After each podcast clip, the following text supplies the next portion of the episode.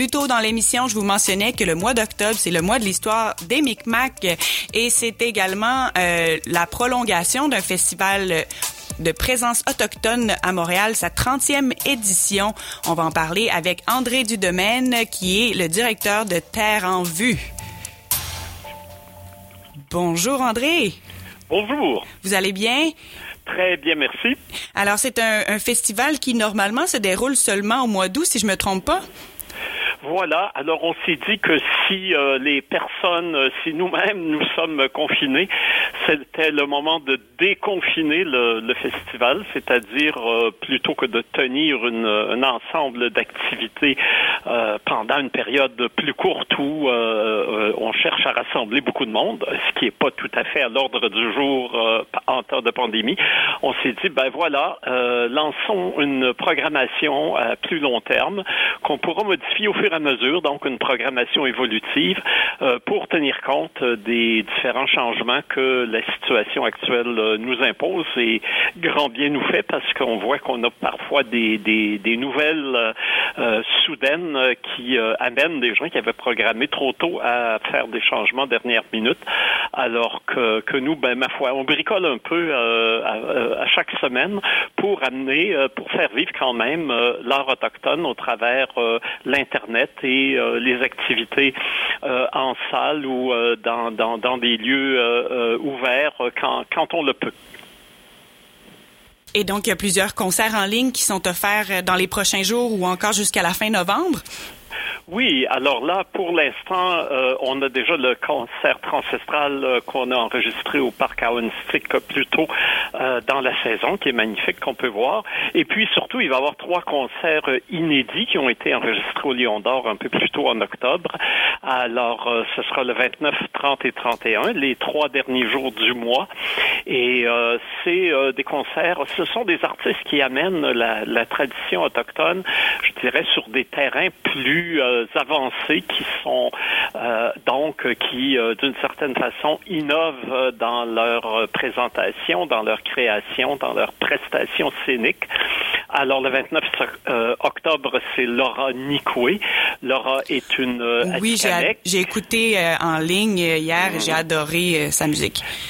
Oui, et ce qu'il y a de très particulier, c'est qu'elle a euh, effectivement des, des, chansons tout à fait dans le euh, folk song euh, contemporain, mais elle chante beaucoup. la plupart de ses chansons sont en Atikamekw, sa langue ancestrale, qui est toujours bien vivante dans dans les communautés. Alors c'est la, la, particularité de Laura. le vendredi, on va aller dans du jazz plus classique avec Backwater Township.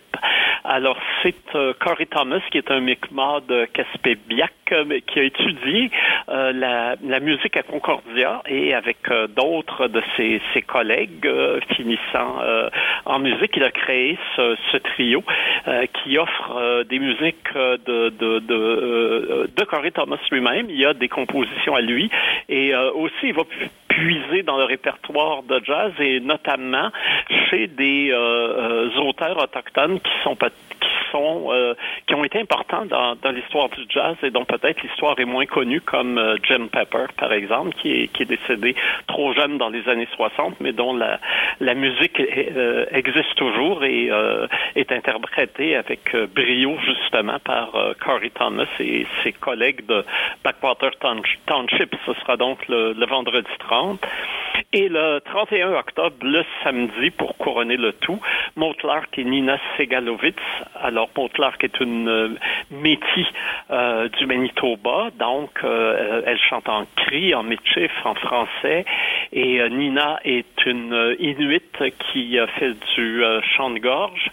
Donc, avec des, des, des, musiciens qui les accompagnent, elles ont concocté vraiment un spectacle original. C'est, c'est, pas quelque chose qui a, qui a, été vu auparavant et qui euh, euh, donc mélange les genres et les styles, mais qui a un lien très très fort avec euh, des traditions comme comme le chant de gorge, le tambour, mais avec une réinterprétation tout à fait étonnante et inventive. Donc c'est des, des trois concerts à voir à 19h, 29, 30 et 31 octobre.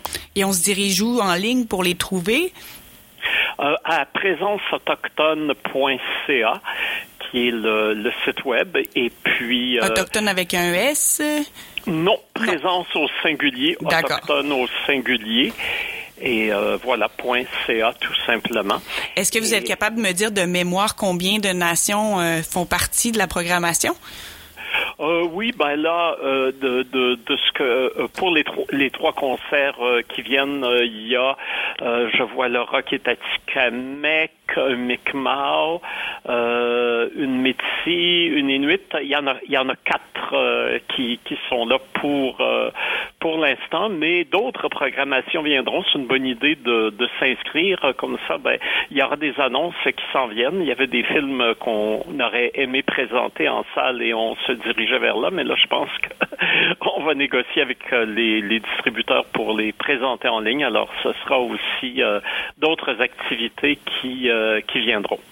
Merci beaucoup, André Dudemaine. On, on va surveiller ça avec attention. En tout cas, moi, particulièrement, je m'intéresse beaucoup à la présence autochtone et à son histoire, puisque c'est la nôtre. Donc, merci pour toutes ces informations et ces belles, et ces belles propositions. On, on va suivre ça avec intérêt. Merci, à bientôt. Merci, salut.